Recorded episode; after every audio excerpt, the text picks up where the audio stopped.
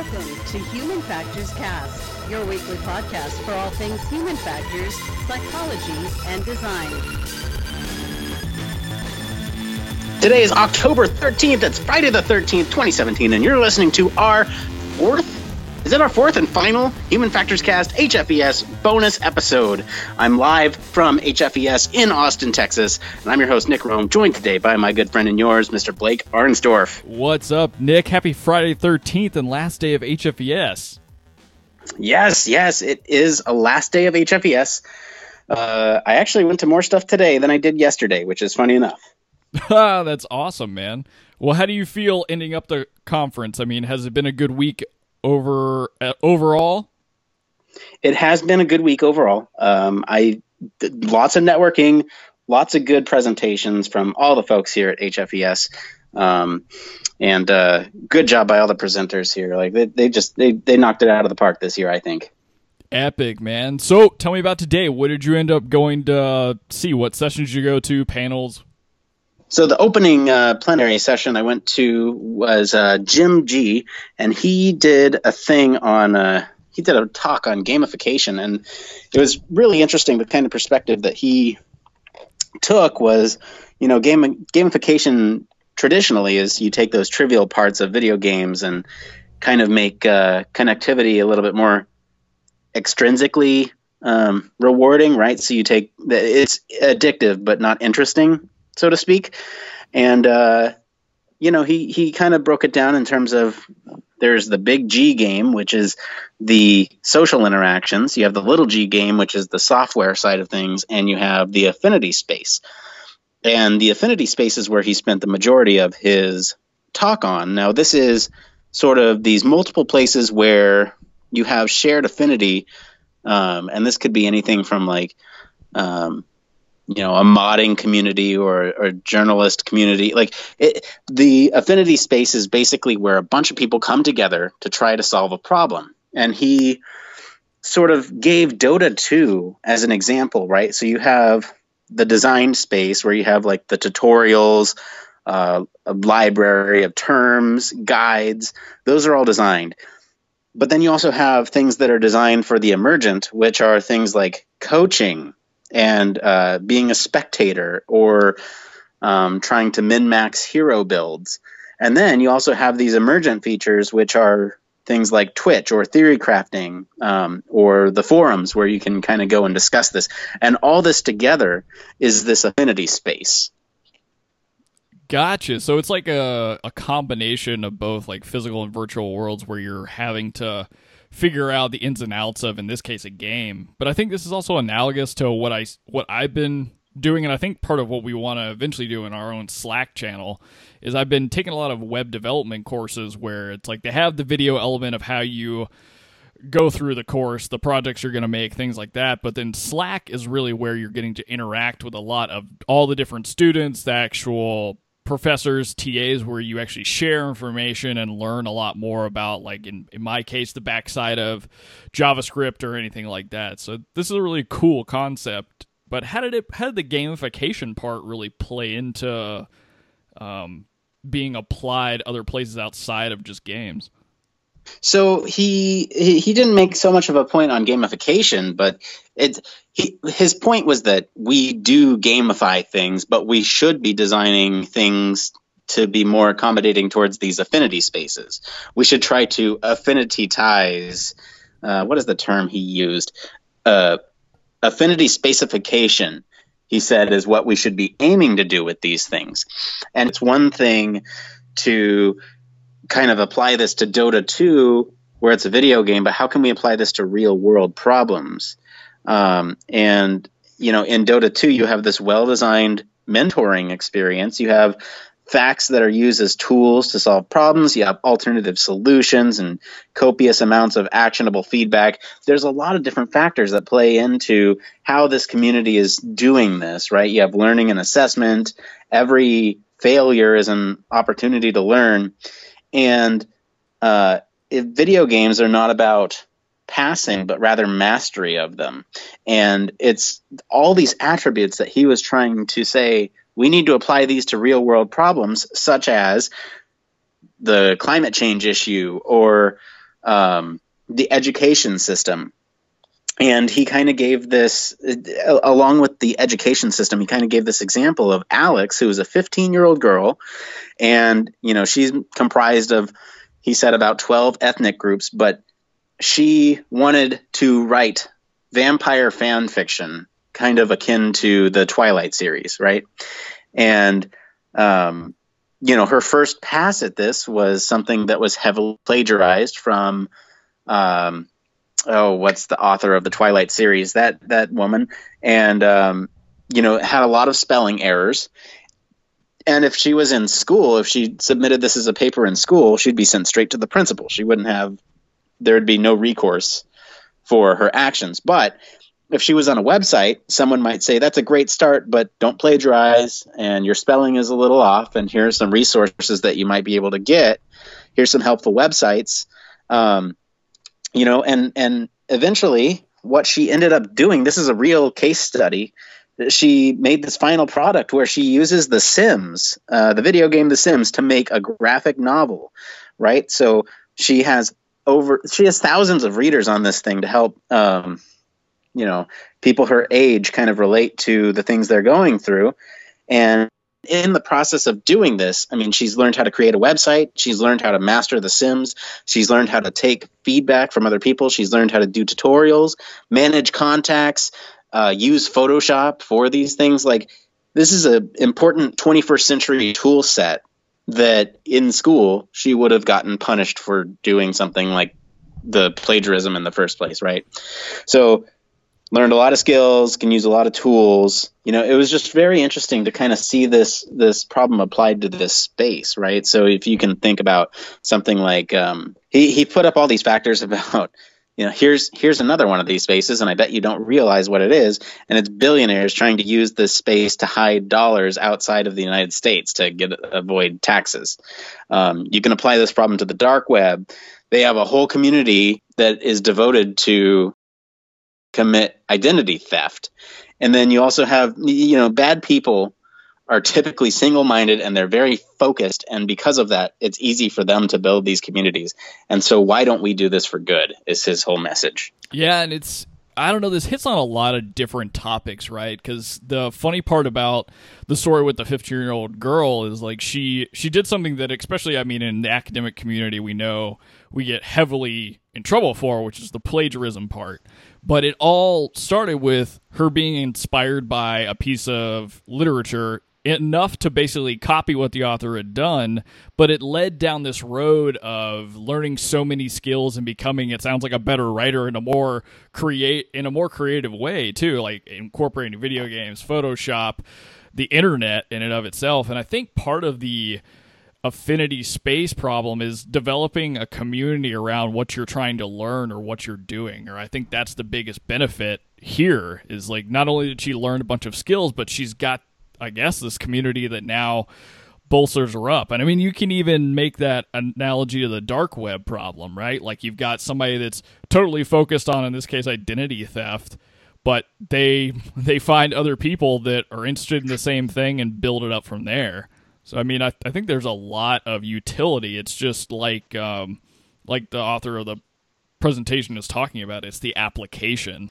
Yeah. So that was the opening session. Um, I also got to kind of jump around a little bit between a couple sessions, um, and I got some interesting things to talk about. Not too much. It was a Friday. Everyone was kind of wanting to go home. And speaking of which, we can't make this too long because I got a plane to catch here. But what I will say is that I did see uh, a couple things on um, automation. So there was a uh, panel on railroad automation where they were looking at you know how different types of automation affects um, you know safety and fuel consumption as it pertains to the operator right so the big takeaways from this one was that they didn't notice a system change when the automation was doing something different and uh, there was no mode awareness in terms of the displays and uh, distractions negate the, or have it had a negative impact when the train was automated and then there was a distraction and then uh, it actually caused more damage than not having a distraction. I'm not doing this paper justice, but uh, it was really interesting to hear about the the the train domain because I'm not very familiar with it at all. And again, it's this was kind of my cleanup um, attempt to bring our listeners something that's not just VR. Right? we had no VR sessions today, so it was it was uh, kind of an attempt to reach out and grab some things that may be new and different. Yeah, and I think that line of thinking that they're going for in the research, I mean, it makes sense in terms of introducing automation to something like a train or rail system. That if you if you're because ta- I'm assuming you're taking operators pretty much farther out of the loop than normal. So if a distraction occurs, now it's trying to jump back into that in the loop thinking and understand what the automation did. So I could totally see how they would find that automation in this case might produce something worse. Yeah, yeah, for sure. Um, so let's get into uh, driver takeover in. Oh, you know what this was? This was what happens when you anthropomorph. Wow, what happens when you anthropomorphize uh, automation, and how does that affect drivers in a semi-autonomous vehicle? Ooh. That's interesting. So, what did the paper come up with? Well, before I get into that, this was actually done by a couple of my former colleagues. So, I just want to shout out to Michelle Hester because this was her kind of baby, and this is one of the reasons why I went to this panel.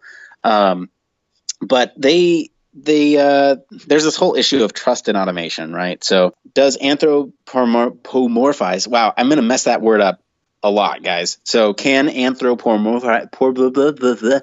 Can doing that to automation help in situation awareness and trust? And the bottom line is yes, but it's just an initial study, so we'll see what happens. But the the interesting thing about this was the unique perspective towards how to anthropomorphize. Uh, they basically did uh, task relevant they made the computer say task relevant things. They made the computer say task irrelevant things. And then there was like a chime for warnings, and then there was no warning, right? So the task relevant thing would be something like vehicle ahead is slowing down.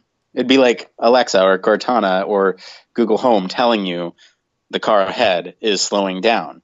And then you have something where, um, task irrelevant would be isn't it a beautiful day right and uh, just to kind of give the ai some sort of personality um, versus a chime which would just be ding there's something going on that you should pay attention to and no uh, no feedback at all so yeah it was uh, it was really interesting so so what they found was that yeah if you do provide some task relevant stuff it's going to improve performance but there was a lot of man this is irritating uh, that they reported. So it, it, we'll see. We'll see where it goes. Uh, so it's an interesting line of thinking here, because of course, if you make something a little more human-like, or you're anthropomorphizing, um, in this case, kind of an AI talking to you, it's going to help you kind of understand it a little more, feel maybe a little bit more comfortable. Because I definitely have seen this over time as improvements have been made to different types of virtual assistants that I interact with, like Siri. Like I feel like I can rely on it more the better that the technology's gotten and the more human like it is. So I could see that from giving you giving people driving more a more of like a better situation awareness based on the kind of voice they're hearing and the information it's giving makes a lot of sense. Yeah, for sure, for sure. Um, I'm going to move on to these next two just really quick because, like I said, got a plane to catch. So we'll get through these, and then uh, that'll be it for our HFES 2017 coverage. Um, so this uh, one of these ones I was done by a former advisor of mine, and uh, he did it on uh, falling risk as it pertains to um, human factor safety, right? So how can you mitigate uh, falling risk and prevent uh, injuries, right? And and basically, they found that there's an overestimation of distance when you look over the side of a railing, and that's the same whether or not you have uh, a solid wall, a railing, or uh, no railing. And you know, it, it it all comes down to understanding sort of uh, the. Oh wow! I mixed like two of them together here. Hang on what was I trying to say? There's a focus on the environment, right? And and uh, they all estimated in in all of them, and that was the major takeaway of that one. I'm gonna I'm gonna keep moving here. Um, the uh, safe design of mining equipment, mining equipment. They basically just showed a couple examples of iterative design on a a way to board one of these mining. Um, um, I don't know. They're, they're, the caterpillars that push mud. I don't know what they're called. I'm not a. Uh, I don't know, but um, yeah, they're, they're they're looking into how to iteratively sort of design solutions. Now, there were a couple other presentations like on cranes and and uh, drilling in this session that kind of followed the same format, but uh, just know that there was a coverage of a variety of different domains. Um, you know, and, and one thing that we kind of talked about on the show a couple weeks ago, I believe there was an article about how AI and uh, computers can can sense when um, a human is within a robot's operating area and then slow down or, or move to avoid the human. I believe we had a story like that, and uh, there was a paper on that at HFES. Oh, that's awesome! Yeah, because we were we had a story basically about kind of what we talked about with um, Logan last night. It was basically the robot arms that they put in industrial manufacturing plants and being able to sense if there's a human coming in the in the way or in the radius that they could be hurt. So that's that's pretty cool. What was yeah. the paper about? So it was basically uh, they called them cobots, which are collaborative robots. Uh, versus process robots, right? And how do you manage this residual risk that happens when you are operating with one of these guys, right? They're not necessarily plug and play, even though the distributors say they are right? So there's these these crushing zones these cut edges there's collisions with the cobot. Um, so the solution is basically these safety light curtains that when it detects a presence within these safety curtains it will do a variety of things like slow the robot down or um, you know uh, stop it altogether or something something along those lines. But I, I thought it was really interesting and tied in really nicely with uh, some of the other stories that we have on the show. Yeah, actually, this particular instance really ties in, and I think it was last week we talked about this. I, I'm a little confused because we've done so many podcasts this week that if it was this week, forgive me, guys. But we talked a little bit about how I think it's Intel has launched basically an SDK for the Internet of Things that's for free, and I feel like the information from studies like these as far as what really needs to be thought about or put into uh, the installation of collaborative robots like like these safety curtains or um, any kind of parameters like that could help inform you know what is in an SDK like uh, like the one created by Intel so that the, when these robots are bought or put into manufacturing plants they are a little bit more plug and play than they are right now good well uh, you know what, man? This the internet problem and the fact that I got to catch a plane means that's it for today, everyone.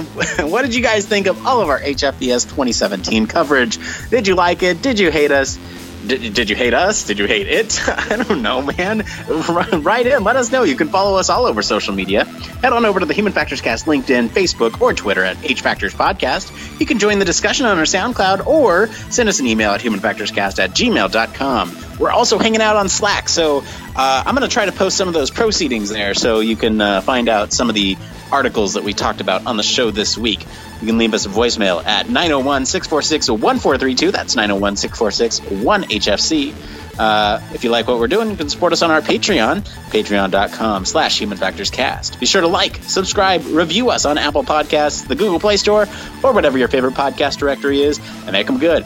And of course, you can always reach us at our home on the web. That's humanfactorscast.com. Mr. Blake Arnsdorff, thank you so much for dealing with my technical issues and being the real MVP this week for guest producing uh, all of our content. Where can our listeners find you if they want to know how to produce a podcast? Oh, you guys can always find me on Twitter at Don't Panic UX. You can also catch me in our Slack. Uh, find that on humanfactorscast.com. Nick, thank you so much for doing this all week. I think this has been a lot of utility for our listeners, the community, and HFES in general. So, thanks for a great set of episodes. All right, man. Well, I will see you Monday. And as for me, I've been your host, Nick Roome. You can find me on LinkedIn or Twitter at Nick underscore Roome. Thanks again, guys, for tuning into Human Factors Cast all this week. And until, I guess, Monday, it depends. It depends. It depends, Blake. I'm so tired. I got a plane to catch.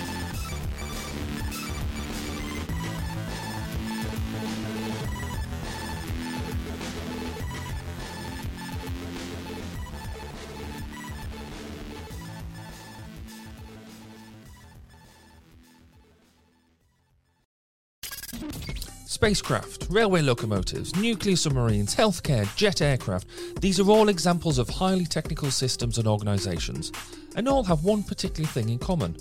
They all involve humans. Humans who want to do amazing things and are using technology to achieve them. They all have something else in common. They have amazing people ensuring that the users who are involved can do what they need to do, are safe when they do so, and have the optimum user experience. These people are human factors practitioners, and on 1202, the Human Factors podcast, they talk to me, Barry Kirby, about what they do, sharing their career paths, highlighting their ideas and best practices, and fundamentally raising awareness of our discipline. Find us on 1202podcast.com, on social media, and on your favourite podcast directory, because it's more than just common sense.